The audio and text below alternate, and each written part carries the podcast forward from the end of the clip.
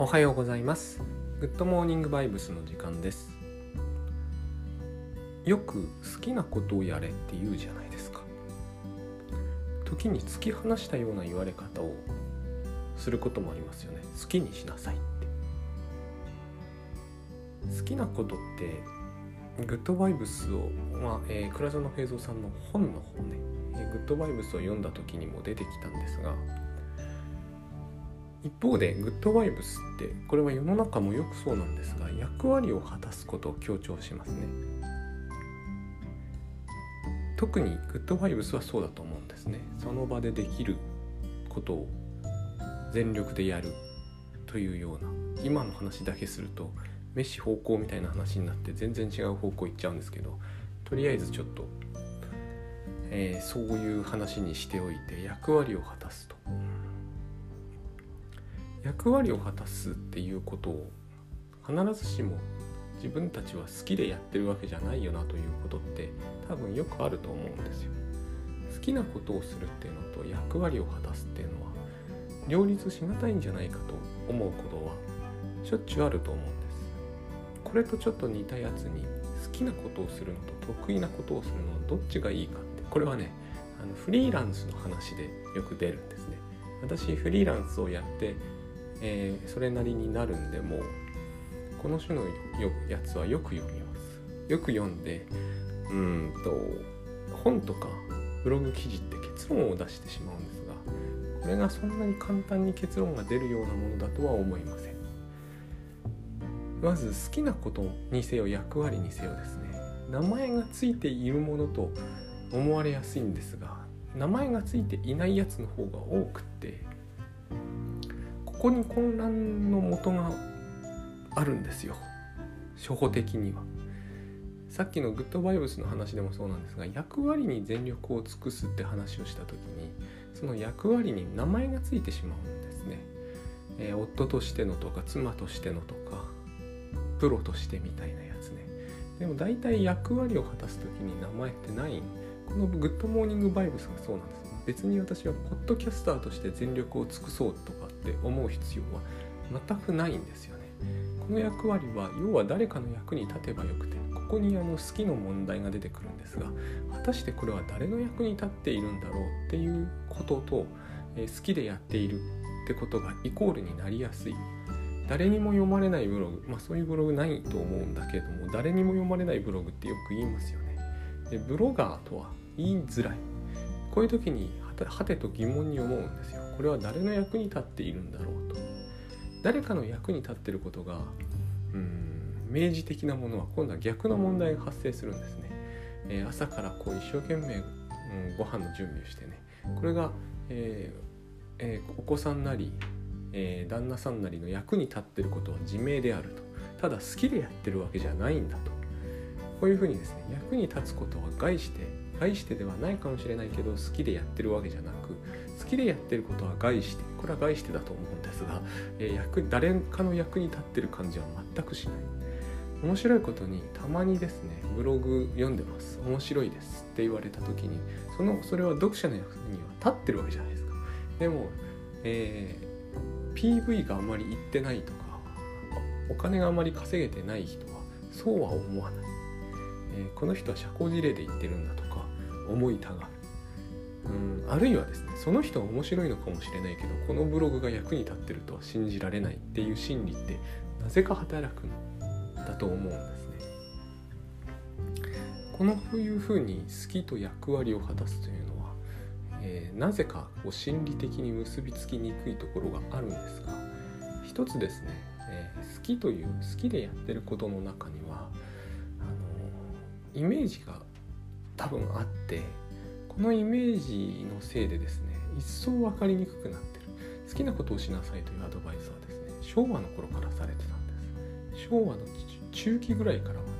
そういう本も結構盛んに出てて売れたりしてます。好きなことをやれっていうそのまんまズバリのタイトルの本もかなり売れたりしてるんですね。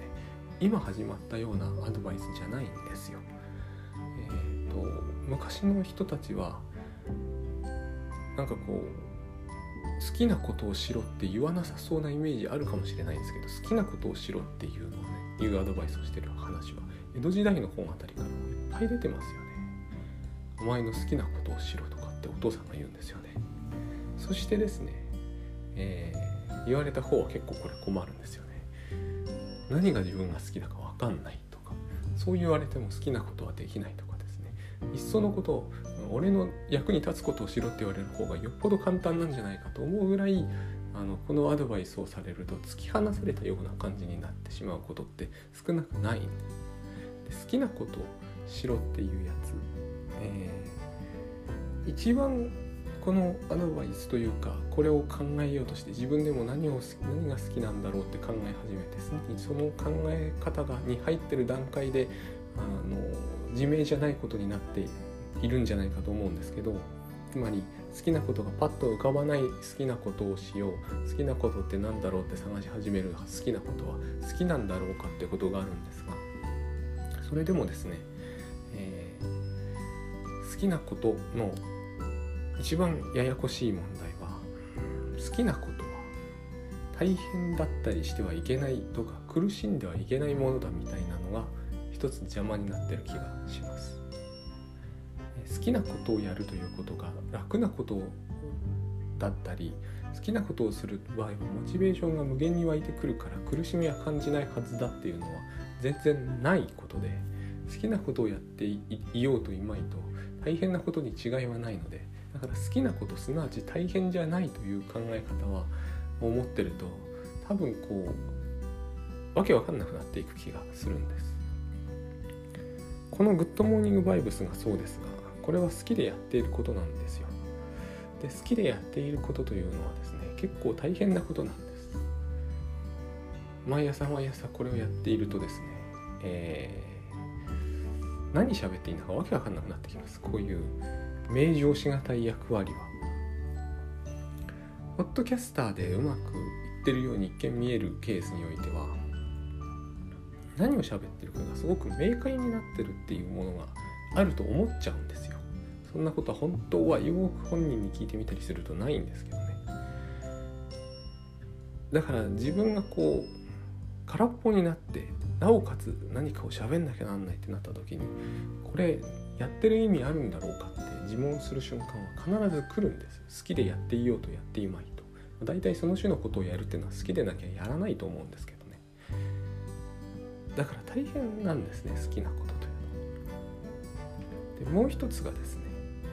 誰の役に立っているんだろうってやつなんですがさっきの社交辞令もそうですね。グッドモーニングバイブスも割とこうおかげさまでですねよく言っていただいてるんですけどですねあの多分こんなのはちっとも面白くないっていう人もいるはずなんですよ。これについて私が頭を悩ます必要はないんですけど。でこれは身近な誰かの役に一人でいいんですよ。好きなことというのは多分ですね身近な誰かの誰か一人の役に立つならばそれで十分なんだと思うんです。ここもイメージがおかしくて好きでやっていることは大勢の役に立たない立たないといけないっていうようなそういう不思議な感触感、うん、イメージがねある気がするんですからあの読まれていないブログっていう言い方になってしまうと思うんです。大体読まれていないブログってないんですよ。よっぽど少なくとも10人ぐらいは読んでくれたりしてるんです。あれは。結構不思議なもの。で読まれていないブログとかいう人の場合少なくとも100人には読まれてたりしますね。この読まれていない感じは本当は好きでやってるかどうかとほぼほぼ関係ないんですが結局好きでやっていることって誰かの役に立ってほしいんですよ。で大体好きでやってることというのは誰かの役には立ってるんですね。一番役に立っているのは身近でそれに接している人だったりするんです。つまり好きに生きなさいと言った人にしてみるとですね相手が好きに生きてればもうそれでいいんですよ。この辺って非常にこう伝わりにくく非常に誤解が発生しやすくて昔から危ないなと思っていたところなんですね。親が好きに生きろと言っていたら子供は好きに生きればもうそれでその親の役には立ったことになると思うんです。それに近いことが、えー、ブログとかポッドキャストでは起こりやすくてその声はですねあのやってる人間には伝わりにくい。だからですね、えー、たくさんの人っていうものが、えー、それをもてはやしてくれる感じが必要だっていうことになってしまうんですね。身近な人がいくらいいよって言ってくれてもそれはこう信用で信用されなかったりカウントされなかったりしてもう何の役にも立っていない感じがして好きでもあの好きでも大変なんでで嫌になってしまうというケースってすごくこうよく見受けられるような気がしますね。私のその娘がブログ書いてるんですがあれがまさにそうであんなものはですね好きでなければ書き続けられないちなみに娘は、え10歳なんですが何歳であっても特にこうブログを身近で書いてる人を見るととってもよくわかるんです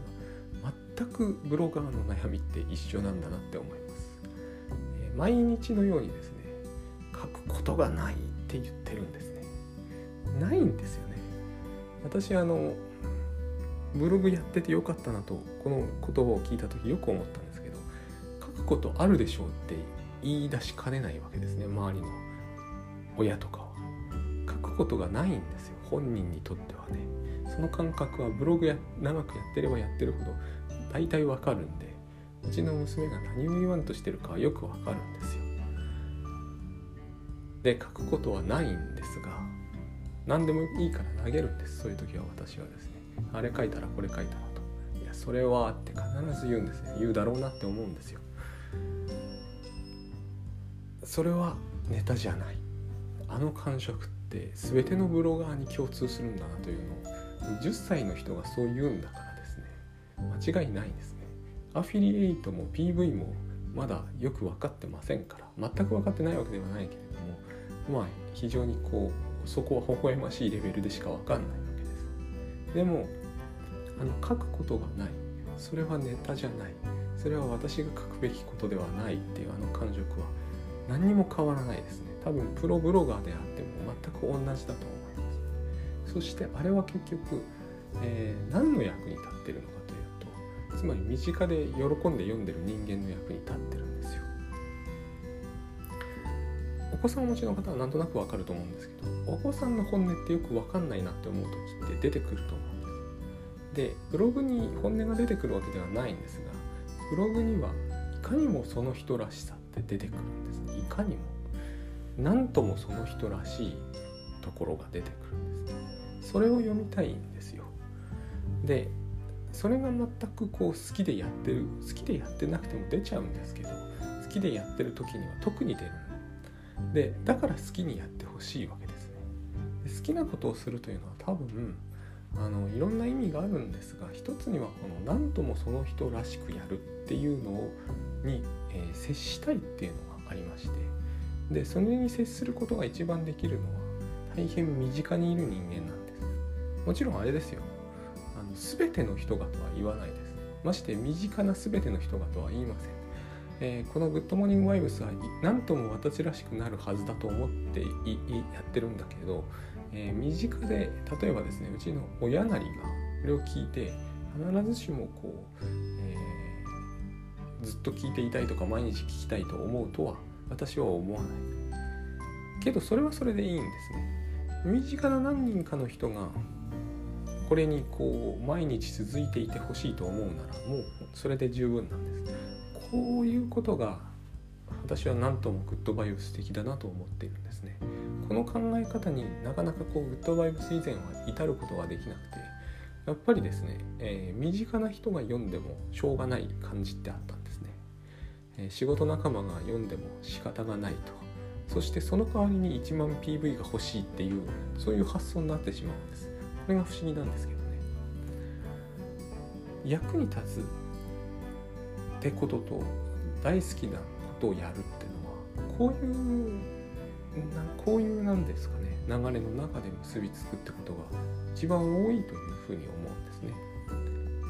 はい今日はどうもありがとうございました。